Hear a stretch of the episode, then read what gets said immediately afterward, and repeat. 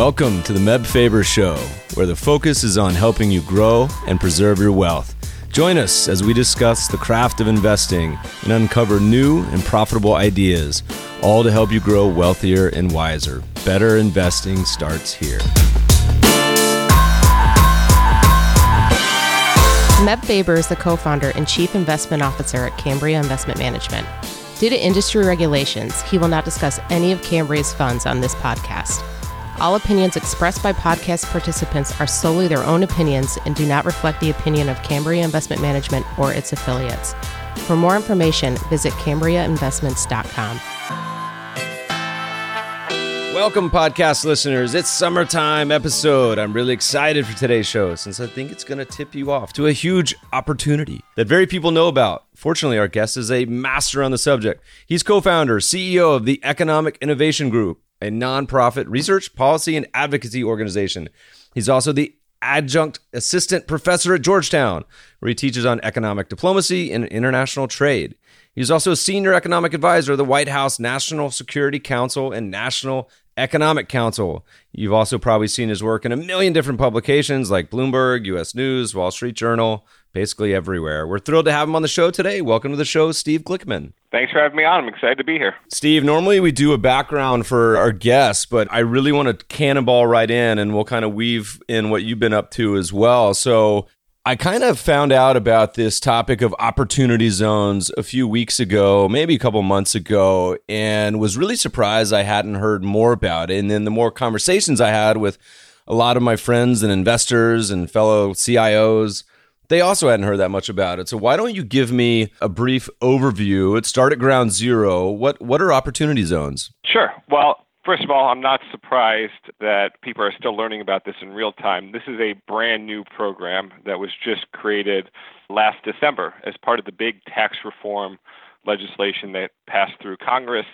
It was better known for things like the limitations on how you can deduct state and local taxes and how it adjusted the corporate and individual tax rates. But one piece of it, and arguably the only new bipartisan piece of that tax reform package was a piece of legislation that we snuck in there called the Investing in Opportunity Act. It was a bill that was championed by Senators Tim Scott from South Carolina, a Republican, and Cory Booker from New Jersey, a Democrat, and two members from the House, also Republican and Democrat, Pat Tiberi and Ron Kind from the Midwest, and ultimately had about 100 members of Congress who co sponsored it. And that legislation, which had been around for a couple years but kind of flew under the radar, was packed into that tax reform bill thanks to the good work of, of Senators Scott and Booker. And people are, I, I think, are learning about it in real time as they finally got through the other a thousand pages of the tax code changes. A few of those pages are this program, which is now called Opportunity Zones. And uh, let me just kind of take a step back and talk about what it's designed to do. The problem it's designed to solve from a policy perspective is how you connect new sources of equity capital at scale systemically uh, to places that haven't seen a lot of capital investment for, in some cases, decades.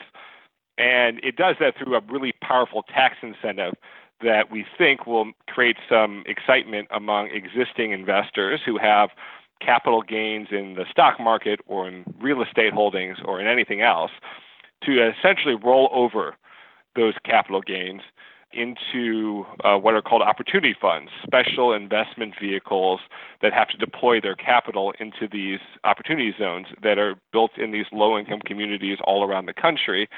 And they can invest in just about any asset. And if you do that, you get a, a really substantial capital gains incentive. Ultimately, if you hold for a long period of time, 10 years or more, in these opportunity zones, and you earn appreciation on your on, on what you invest, you invest a million dollars a year one, it's worth $10 million at year 10, you don't pay any new capital gains ever as long as you held at least 10 years. So that's the biggest part of the incentive, but there's obviously a lot of pieces to how this works that make it a little more complicated than that. All right, so we're going to dive. We have a million questions, but I just want to restate that for the investors listening. So, if you sell a company, you got a million bucks. There's kind of three big benefits. One is you get a tax deferral on those capital gains. You don't have to pay them. You don't have to pay them right then. So you get to wait five, seven years. Then you get a step up in basis on that, up to I think fifteen percent, perhaps. Correct. And then, like you mentioned, one of the biggest ones is any gains on that actual investment are free capital gains. And there's a lot of good websites where you can type in. I think your website as well. Well, links on the show notes to calculators that show you how this works and everything. So a pretty monster benefit. So all right, so tell tell me a little bit more about where these opportunity zones exist. How can you find them? What is the uh, what's the process on how they were created? So there are opportunity zones in every state and U.S. territory around the country. That includes, for example, in Puerto Rico, the whole island of Puerto Rico is now one big opportunity zone in general, for just about every state, the governors were in charge of selecting their zones, and they could pick from 25% of their low income communities. And low income communities make up on average about 40% of a state. So, really, across the country, you're talking about 10% of the country now, on average, more or less, are opportunity zones. And that's really in every city across the country. The opportunity zones uh, now make up about 8,700 census tracts. It's about 75% urban, about 25% rural, and the nature of those tracts is different depending on where you are. So, for instance, if you're in New York City, there's, I think, only one track in Manhattan south of Harlem. But if you're in Cleveland, Baltimore, Milwaukee, Detroit, a lot of these former Rust Belt cities that have struggled economically, they're whole downtown and certainly their their central business district is now one big opportunity zone. And so these are going to look different depending on how local economies are doing and the and the decisions, frankly, that governors made and the effectiveness of mayors in advocating for tracks within their their cities and towns.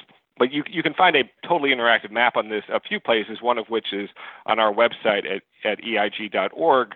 You can type in any address or city or county and you can see what the map looks like and if you know you or project you have or a business that you're running or investing in falls in in one of these zones so you know the, the problem this is trying to solve and I, and I find this fascinating because I was spent a lot of time on the on the maps was you know you've heard so much in the media and the community online about the growing inequality in America and you know how certain people have just been left behind in certain areas and I'm a capitalist, so I love any sort of solution that incentivizes people to kind of solve the problem through incentives or whatever it may be. Talk to us a little bit about kind of there tends to be this growing disparity and, and how you guys came along with with this solution by the way like was this something that just sprung out of your mind one day with the economic group or what's the what was the origin genesis of how you guys decided to solve this problem in a somewhat pretty unique manner so EIG is about five years old. We launched in early 2013, just as I was leaving the White House. Uh, I launched it with partner and co-founder John Lettieri, and we both worked very closely with EIG's chairman Sean Parker on standing up the organization initially. And it was always being set up essentially to work on bipartisan problems that had private sector oriented solutions and specifically were related to how you deal with the unevenness of economic growth in the US. Why such a small handful of places were really capturing all the gains from the economy, creating all the businesses, getting all the capital, and why a lot of other places were being left behind. Obviously, that has all sorts of that creates all sorts of issues, whether it comes to health outcomes, economic outcomes, political outcomes in this country. Arguably, the 2016 election is one additional data point in this discussion of what happens when places feel left out of the economy. And we spent the first couple years really just studying the problem. We put out a, a, what's now a pretty well known index called the Distressed Communities Index, which evaluates every zip code in America according to a bunch of different indicators on education, housing, business growth, income and, and other factors to map the whole country out and see how communities compare with each other and where we saw places that were disproportionately distressed and what that meant. And concurrently, we knew we wanted to offer a, a public policy solution that was totally new, but based in this really rich history of a bipartisan history of place based policymaking. And we kind of lost that. This was really popular in the 70s and 80s. Jack Kemp, Bill Clinton in the 90s worked on a number of things together. But really, in the last 20 years, the most recent example is something called the New Markets Tax Credit. We really gave up on place based policymaking. I think there was a consensus in the kind of wonk community and the economist community that these zone programs didn't work. And so we studied that and we determined that it wasn't because there's something wrong with incentivizing or tying capital to certain types of markets, it's because the incentive structure was done all wrong in the past. The incentives were too small, they weren't scalable, they weren't flexible, they were super complicated to take advantage of, so no one practically used these programs. And so our bet was if you create a brand new model, one that could scale as much capital as it could bring in, and there's by our calculation about six trillion dollars in unrealized capital gains that could be rolled into this opportunity zone program was rolled over through essentially private sector vehicles. These opportunity funds function like just about any other type of fund out there. And there wasn't a government intermediary to have to pre approve projects or that created a bunch of red tape around how you did this. You could move capital at scale in these communities. And that's what we basically worked on. What model would both be attractive enough for investors to use on the one hand, and then have enough parameters and safeguards so we knew the capital was one going to places that need it, two, going to investments that were economically productive, and three, ultimately creating more businesses and jobs. And we think this program has all that. I love it. So, okay, so we got the background, we got a little bit of overview. We're going to start to get into a little more specifics because a lot of the research online, as you mentioned, some of the the final ink seems to be getting finished where the locations or whatnot. But say say I'm an investor and I'm listening to this podcast I pulled over to the side of the road while I'm driving because it's so interesting. And I said, okay, I'm going to go sell all my highly appreciated Amazon stock or my Bitcoin or my house, whatever it may be that I got a capital gains. I got a million bucks. What's the next step? I think it's you need to start a fund. Maybe maybe walk us through what what people need to do. Yeah, so it, it sort of depends on kind of where you sit as an investor. So all capital in this program has to flow through funds. The funds can be Uh, as simple or as complicated as you want them to be. They can be a corporation or partnership, so they can be an LLC, a C corp, an LLP. They can be structured however you want. They can include one investor only or a whole group of investors. They can invest in one project or a bunch of different projects. They can be real estate focused or private equity style or venture capital style or infrastructure style. We know of people who are creating funds that look like all of those pieces of it. For most folks, they either have identified a, a project they want to uh, invest in because they, they know it's in one of these zones, and so they're going to raise this rolled over capital to invest in it. So they're creating a fund just for that project, or they're investors now who are used to creating funds, and they're going to raise their next fund as an opportunity fund and solicit capital into the program that way. I'd be surprised if that many people created their own funds for their own capital because it's a, a lot. You're going to have to work with lawyers and accountants to structure the fund, and you're going to have to you know be able to find a deal to invest in. But you could do it all yourself. That's not usually what, what we're talking about, but it's possible. And then the only thing that separates an opportunity fund from any other fund is really two things. There's a practical step you have to take, which is that with the fund's tax returns next year, you're going to have to file a form, which Treasury hasn't put out yet, that says I'm an opportunity fund and I'm committed to investing 90% of my capital in opportunity zones, which is the requirement. And IRS will test the funds in some way every six months to ensure they've got their capital deployed in these zones. So that's the pr- kind of practical compliance piece of, of what's required. And there are certain kind of rules and methodologies for how you actually have to deploy the capital. Now, depending on what you're looking to invest in, that could be really simple. If you're just investing in a brand new business, you just put the money in that business and you're done. If you're investing in a an existing piece of, real estate that you're going to rehab into something else, it's a little more complicated. There's tests this program has to ensure that you're not just sitting on a vacant piece of property or you're just a shell corporation or you're just moving your headquarters, but to make sure you're making a real investment. And so I'm sure you're going to want to talk through that, but let's just say there's certain practical tests. So this is going to take some level of expertise to ensure you're not running afoul of the rules of the program. And so, if I remember correctly, you have 180 days to make the investment after selling the original investment, correct? That's correct. Once you realize your capital gains, so once you sell your stock or your real estate, you have 180 days to invest that into a fund. I got a lot more questions. So, like, let's say I'm investing into a startup or a business in Detroit. Could this be any business? Could this be a coffee shop? Could it be a startup internet company? Are there any rules that, like, do they have to do business in Detroit? Could they be a two person shop? Are there any sort of rules or regulations around what sort of business that is? Yes, but it's really broad. All the examples you described would work. The, the business can be involved in any kind of industry. There's two exceptions to what the business can't be. One, it can't be essentially a financial services business, meaning it can't be primarily deploying capital. So you can't invest in a bank in Detroit or a payday lender in Detroit or another fund in Detroit. So that category of investments isn't allowed in the program. And the other category of investments that's not allowed are what are called SIN businesses. So anyone who's done community investment kind of tax incentivized programs in this space before will have a somewhat of a sense what that means. But typically means you can't invest in country clubs, golf courses, liquor stores, massage parlors, etc. But other than that, you can invest in anything else. Anything else, presumably, you think is going to appreciate, and you know if you hold it long enough, will earn you capital gains because that's really the big benefit uh, in this program.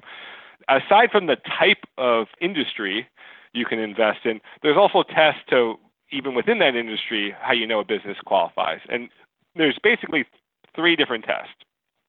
Test one is that all of the tangible property of that business has to be in zoner zones. And what that means is its stuff. So anything it owns or leases, its office space, its computers, its desks, have to be within opportunity zones. It doesn't just have to be in Detroit, could be in opportunity zones all over the country or could just do within one city. So that's test number one. Now, that's not a test of your intellectual property and it's not a test of your employees, it's just a test of your stuff. Two is that you're actually doing business. So you can't just be a shell corporation, you have to be what's called an active conduct business. And the third big test is related to whether you're a brand new business or you're an existing business. And if you're a brand new business, you're good. If you're a business that has incorporated or been created for the purpose of being an opportunity zone business, then there's nothing else to qualify. If you're an existing business, there's actually a big debate over how you qualify. And this is one of the places, and this is a, a really important caveat, really, for our whole conversation. We are missing some of the regulatory clarity we need from IRS to know about every possible type of investment model that will be used in this program and in fact even some really basic rules for like how long funds have to invest and one place that we know there's some gray area is how you improve an existing business so that it qualifies with this program and really that test is pretty murky right now so if you invest in a startup in Detroit, do their sales have to be in Detroit or their sales could be anywhere? Revenue could come from anything? Yes. So, who certifies the actual business? Is the business declares, "Hey, we're an opportunity zone business," or do I have to self-certify as the investor? Yeah, so there's really no certification of the business. It's really only certification of the funds deploying the capital. The funds have a lot of responsibility in this program. They're the kind of core intermediaries. And they're going to have to make a determination that the business they're investing in meets the test of the program. And the reason they have to do that at all is because they're going to have to commit to IRS and prove to IRS in some way, or at least tell IRS in some way every six months that they've invested 90% of their capital in qualified assets. So really the funds are making their own determination about it based on their read of the statute and hopefully we'll get more and more clarity from Treasury and IRS that makes that easier for fund managers. But if you're investing right now, which you could, there are funds right now, there are investors who are utilizing this program right now, there's real estate being invested in right now through this program. You're essentially making your own determination that this asset, this business, meets the test of the program. Now, businesses could self certify and say, hey, we're an opportunity fund business, but it's not a kind of a formal, real thing under the way this program works. And so, you know, we talked a little bit about private kind of startups, and it's a little murkier for currently run businesses. You and I talked about this before, but I assume that public companies' stocks, I think I saw that the rules currently were that it had to be at the IPO or initial transaction. Maybe talk about do you think if you had to guess would would public stocks be something that would ever be included or probably not? So it has to be originally issued stock, the stock you're buying in opportunity zone companies.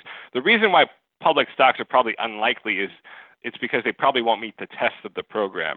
So you'd have to be buying stock that you're holding for 10 years in a company that has all of its stuff in opportunity zones for that whole span of time that you're invested in it uh, and is meeting all those other rules. And for really, really large companies, and for just about any public company, that's going to be pretty unlikely. I suppose it, it's possible in some scenarios, but there is not much of a market right now around this. You got to assume most of this are going to be private market holdings, whether they're companies or, or real estate. Well, if it ever develops, we got two great tickers for we picked up off the NYSE, including one which was just OZ for Opportunity Zone, and I was laughing because I think that used to be an Australian ETF for Oz. So okay, so we covered the kind of private public side and the businesses. I think the big use case for this or a big chunk of it will be real estate. And so maybe talk a little bit about could I just go buy a home in Detroit and call that an opportunity zone investment or like what what are the rules around real estate that apply to to this sort of uh, investing? Uh, I'll get to that in a second. Let me talk to the premise though of the question for a second. No, there's no doubt that real estate assets are the big movers in this program right now. And those are mostly for kind of circumstantial reasons. One, community investment has typically meant real estate investment. So there's a lot of muscle memory in that community about how to take advantage of tax incentive structures, particularly for real estate. And two, kind of the obvious reason that real estate is not going anywhere. There's no chance it's going to move out of the zone, qualify one day, and not be qualified the next day. And so I'm sure a big chunk of the capital that's moving will be in real estate, at least initially. But the other piece I'd throw out there is that the big incentive for this program are on investments that have really big multiples. And typically that's not the case in real estate. And if you're a business investor, and let's say you're a venture capital investor and you're looking for a company that's going to be a 20x return or more, and you're able to not pay the capital gains on all of that upside because you held it for 10 years and it was growing in an opportunity zone. Well, that's obviously a big win for the community because we think this will encourage the, the setting up of companies in these zones, whether they're new or whether it's a company moving to those zones. And we didn't really talk about that, but that's another easy place to qualify if you're moving from outside of the zone to inside of the zone. But there's going to be a big incentive then in the market to make those sort of business investments. But right now you're totally right. There's a lot of movement the, among the real estate community because for the, really the third point, it's really easy to identify real estate assets in opportunity zones. It's harder to identify investable businesses in those zones just because that's kind of how those two markets work. And if you're investing in a piece of real estate, it's a similar set of tests. Obviously, you got to be in the zone, but you're either in or out. That's pretty binary. Two, you're essentially making a determination that the asset is new, so you're building it from the ground up or it's already there. It's a real estate, you know, it's a, it's already being used for rental real estate, and you're going to convert it to something else. And if you're converting it to something else, there's a really clear test in the statute uh, that lays out what you have to do. If you invest a million dollars in a piece of real estate that's existing, you have to improve it by at least the same amount you invested in it over 30 months. So day one you invest a million. By the end of 30 months, sometime during that time, you'll have to invest another million in order to qualify for the program. And so that's going to work for certain types of rehab projects in certain parts of the country, and it may not work for others because you're going to have to spend you know so much money up front to buy the property you may not be able to put enough into it of rehab to qualify.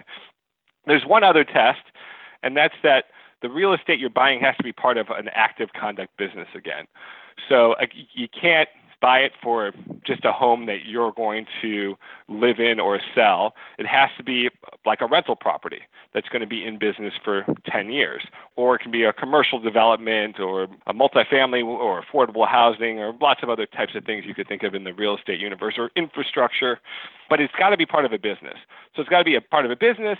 It's got to be in the zone, and you got to improve it if you're not building it from the ground up. And that's basically the core test.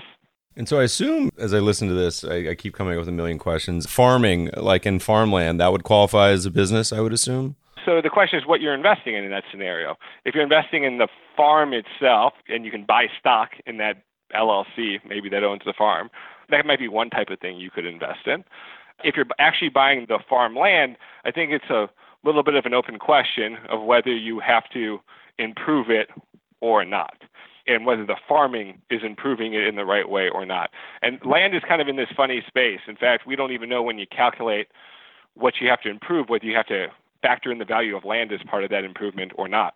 So there again, this falls within one of those open questions of how IRS is going to define some of these core provisions of how the program works. I, I, would assume that farmland, if you're running it as a business it's producing crops, would totally qualify. The challenge, going back to what you mentioned, is I assume also that any earnings or income dividends getting spit out of the company don't qualify for any sort of tax treatment, correct? Yeah, that's true for anything. So whether it's a business, a piece of real estate, or a farm, the only thing you're being incentivized for is the value of your equity stake in that asset or business and the appreciation of that, the growth in that over the period of time you hold it. Let's assume everyone's holding it for 10 years because that's how you get that big back end incentive. But if in the meantime it spits out cash flow, because let's say you own a building that people are leasing and businesses are leasing and it's spitting out ordinary income cash flow that way, that's just treated at the regular rates. Or if if the business is pushing out dividends or if a farm land is putting out some kind of distributions. Again, all that's just treated like under the regular tax code. It's not treated specially. What's treated special is your ownership stake in any of those assets. But kind of going back to the point you made that I think is, is pretty important here is that I'm sure people will do this for real estate and farmland, et cetera, but it seems like the best use case is stuff that you have the big capital gains on. So I, I would assume that a lot of the startup community venture capital, this seems like the really the perfect use case for this? Is is that a even though people may still do it for real estate and farmland, it seems like shielding the capital gains is the best possible use of the tax incentive? Yeah, I mean it's the most powerful part of the tax incentive for sure. So real time venture capital investors who are thinking about ways to use the program, the only limitations are kind of the practical limitations of the market is much more developed around real estate than businesses, kind of like we talked about before. But even like taking a step back from that, I think the bigger point to realize is this is really creating a brand new market that doesn't exist. There is no real market now that ties equity capital because most of these community investment programs have been predominantly debt financed. It, provides equity capital from individual investors anywhere in the country. Anyone can participate in this program that has capital gains, whether they're corporations, institutions, or just you know, an individual investor who sold stock that day and wants to roll over that into one of these funds. And the businesses and real estate that are in these communities that typically have been separated from capital markets. So the funds are going to be kind of filling in this gap. They're going to be building the market because they're going to be connecting the capital to the deal flow, unless, of course, you're sitting right in that community, and that's going to be a lot of the kind of early users of this program. And I think there's a little bit of a psychological bar almost in some of the venture capital community where they believe the best businesses in the country are obviously in New York, San Francisco, or LA. And so that's where we should invest. And increasingly, and you know, Steve Case is obviously one prominent investor voice that has been blowing the horn on this all the time. You got to assume there are entrepreneurs all over the country that are building interesting businesses all over the place. The talent is cheaper. The real estate is cheaper. The market is not nearly as as hot as you know, let's say Silicon Valley. And so the question is, how and will this change behavior? Not just of where businesses go and set up shop, or whether they stay in communities instead of going to the coast, but will investors really start to take this seriously and move in mass to these communities. And you're starting to see it now, and that's the big bet. And we think it can get there because we see this as like a $100 billion asset class a year, which, to give you a frame of reference, is twice as big as the venture capital industry. Yeah, you know, it's interesting. You started to see as we did research for this this podcast, you know, a number of these fund companies. There's a lot of online portals that do say real estate investing, like Fundrise. We've had a couple of them on the podcast in the past. I'm sure AngelList at some point will start to have a little checkbox that says, by the way, this is probably an opportunity zone business. I imagine a lot of the platforms will eventually develop. I know it's really early, but I, I assume you've started to already see some investments happen. Are any that you can kind of talk to and not specifically, you don't have to, but as kind of examples of things that are happening already with with whether it's funds or uh, as far as uh, multi-asset funds or individuals starting to already move into this because I actually tweeted about it and people said, "Hey, I know someone who's got 80 million. I know someone who's doing this with this this this this." Anything you've seen already is kind of early use case of this? Yes. a couple of things. One, let me kind of put that caveat out, out front that a lot of investors are waiting to get more regulatory clarity from Treasury and IRS. So some of the markets, a big chunk of the market's waiting for that. And with that being said, there are already a number of funds that have either formed. Uh, there, has been some recent press on some on some funds that have gotten off the ground and are in the process of forming, and they and they take pretty much every type you can think of. There are venture capital funds that are looking for businesses in these zones that are starting to ramp up. You see some specialized stuff, like for instance, a lot of there's a lot of uh, equity capital interest in Puerto Rico, in you know rebuilding the island, investing in assets there after the hurricanes. And because the whole island is one big opportunity zone, it will be a really interesting test case for whether and how this changes the way capital flows in a place like that. And then what you see very commonly now is people who have identified, hey, my real estate project or this development is right in the middle of a zone. We're going to put equity capital in here. Let's structure this as an opportunity zone project to get some of the, the muscle memory of how you do this and then we can start doing this for projects all over the place. And I think what you've seen in that regard is real estate and project developers start to reprioritize their deal flow and to say, hey, if I've got 100 projects I can invest in, let's first identify the 10 in opportunity zones and focus on, on moving capital to those first. Because uh, we want to take advantage of being an early mover. We know people who have investors who have capital gains events this year. And so they've got to move it into a vehicle within 180 days. So we want to capture some of that. So this market is all building in real time, but it's building across every sector you can think of. One other that we hear from a lot is like the clean energy infrastructure sector. So we hear from folks who are involved with solar panels or wind turbines that say, hey, this is perfect. We, there are big zones in rural areas in the Pacific Northwest or in the southwest of the U.S. And this makes a lot of sense for us to put our project or to structure our investment around. And so you're seeing all types. It's not just the investor community, by the way, that's organizing around it. You also see cities start to organize around it. I, I'd say you start to see them organize around it in as determined a way as you saw around the competition for Amazon HQ. Except in this case, they're actually likely to get some kind of benefit from it. And most of the cities that competed in the Amazon HQ battle were never going to be realistically a place that Amazon was going to roll in 50,000 people. But there are communities now all over the country. We, we just got together with 16 mayors down in Las Vegas and Los Angeles who are organizing their whole economic development strategy for the next 10 years around how to make opportunity zones work, how to tie in permitting and zoning and workforce development with that now the new private capital they're going to be seeing in the zones they've created uh, in their cities. Awesome. Two follow up questions. One is, by the way, just a comment on Puerto Rico. Puerto Rico is interesting because there's already some tax benefit structures in place where if you live there, you get a certain cap on, I think, dividend and capital gains, but also if you domicile a corporation there. So there's like a quadruple tax benefit if you're in Puerto Rico somewhere. Jeff, we need to do a reconnaissance trip down there and go check out the the surf and everything else. I'm available for that too. Good. Know, in case you're looking for another hand. Well, you and I can uh, co-sponsor Actually, you can do it. I'll promote it. The first Opportunity Zone conference in Puerto Rico. That would be a good locale. Love it. What happens if you invest in a company? I say I invest in a startup in Detroit. It's making the world's best coffee. Two years later, it gets bought. What what happens in that scenario? Are you screwed? Can you roll it forward? Is it who knows? Again, business investments are always going to be a little more complicated.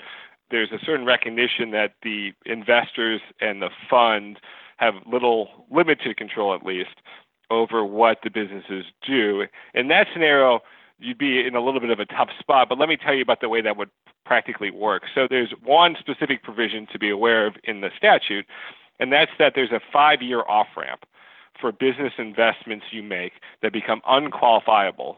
You have five years essentially to then off ramp that and redeploy it into a qualified asset. Now, if you've held that asset for six years already, and then it goes public or gets bought by someone else, you're good. You'll get credit for that full 10 year hold because you'll get five additional years of time to hold it as an unqualified asset.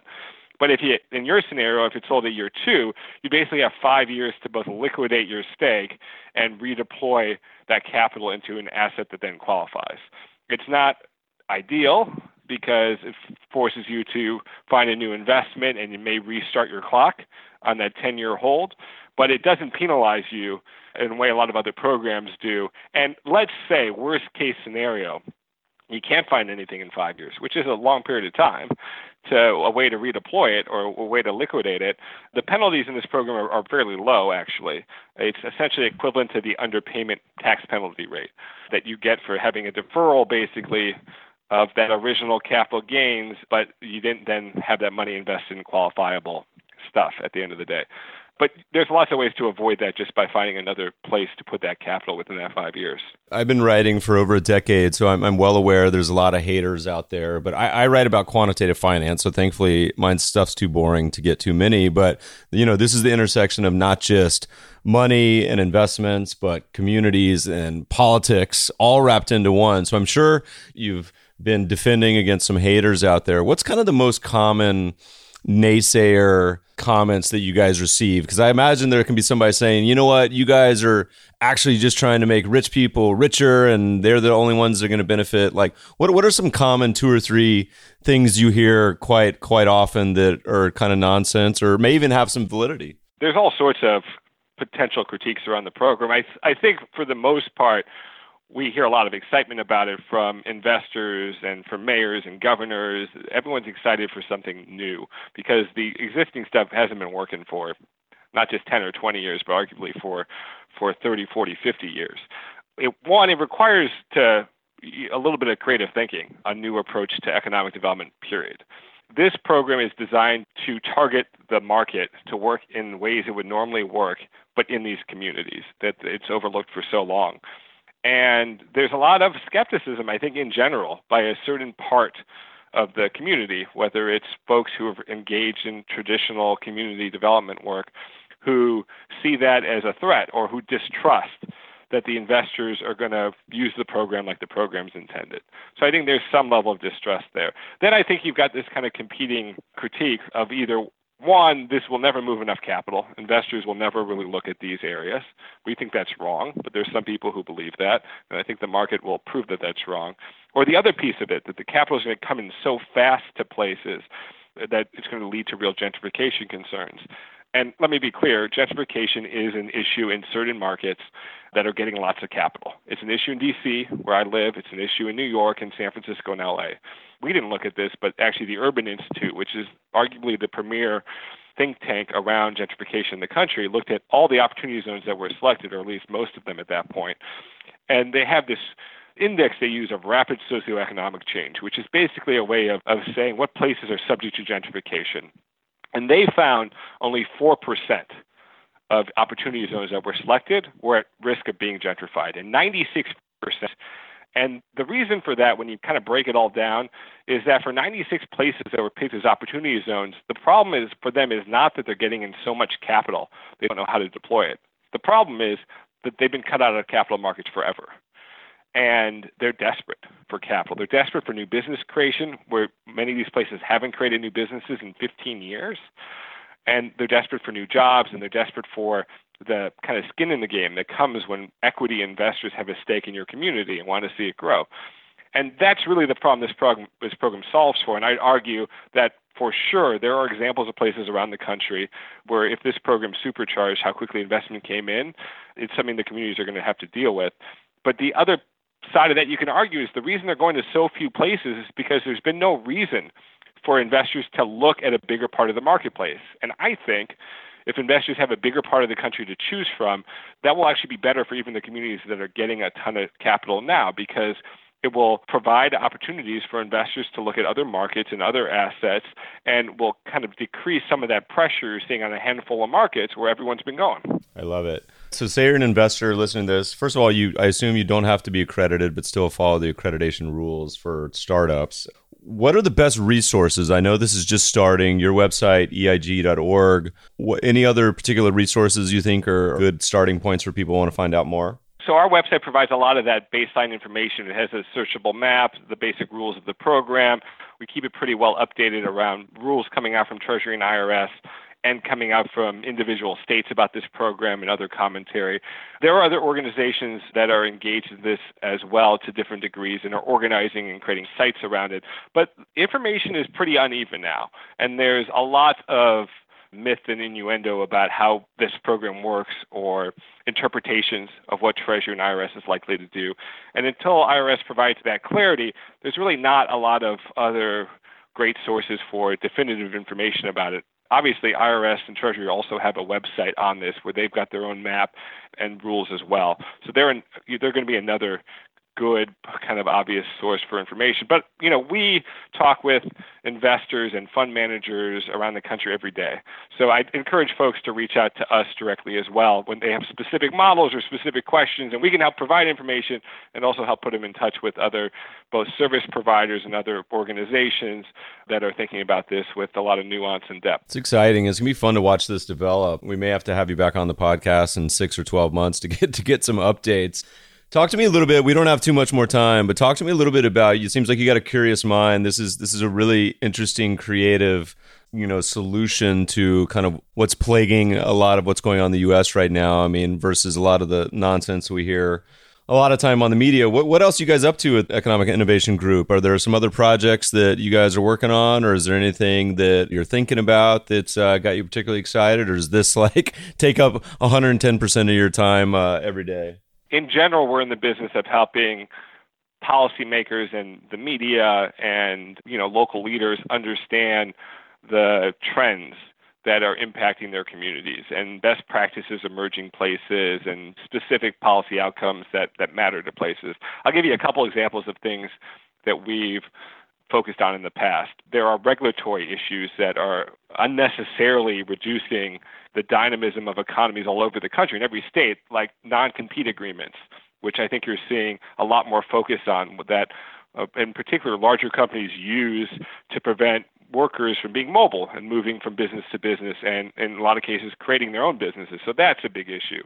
There are regulatory issues like occupational licensing where as a hairdresser in one state to become a hairdresser in another state you got to take a thousand more hours or 1500 more hours of instruction to get your license that is just really designed to keep people from moving and competing. And so there's a lot of questions around what makes our economy competitive and what uh, empowers workers to move jobs and move between states and create businesses that we're lacking. And obviously, a big chunk of that, even separate from this, is the gender and demographic differences of who's able to start companies in this country, who's able to get capital. 1% of venture capital goes to African Americans.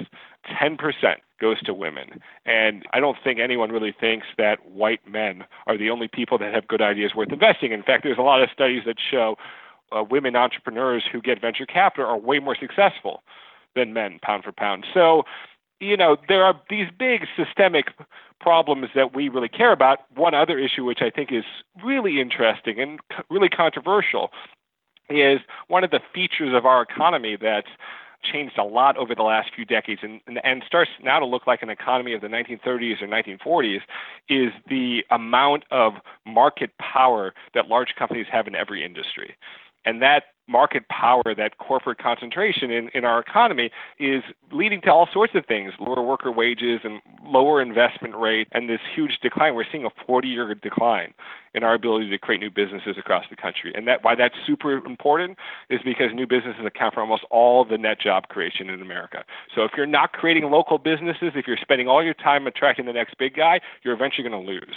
And a lot of communities have a loss because they never made that transition from a big manufacturing economy to what the economy is today, which is a bunch of innovative people creating businesses. But with all of that being said, we think that's super important. We're really spending all of our time and energy ensuring that opportunity zones are implemented in a way that make this program work.